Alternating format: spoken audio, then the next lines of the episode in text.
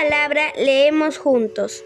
Hola, soy Xiomara, tengo 10 años, vivo en Mochumil, en Valleque, y hoy voy a leer un fragmento de El caracol y el rosal de Hans Christian Andersen. Es cierto que no te he dado sino rosas, pero tú, en cambio, ¿qué posees tantos dones? ¿Qué le has dado al mundo?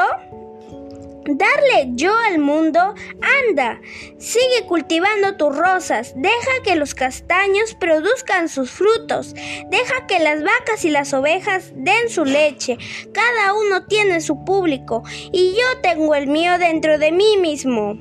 Gracias.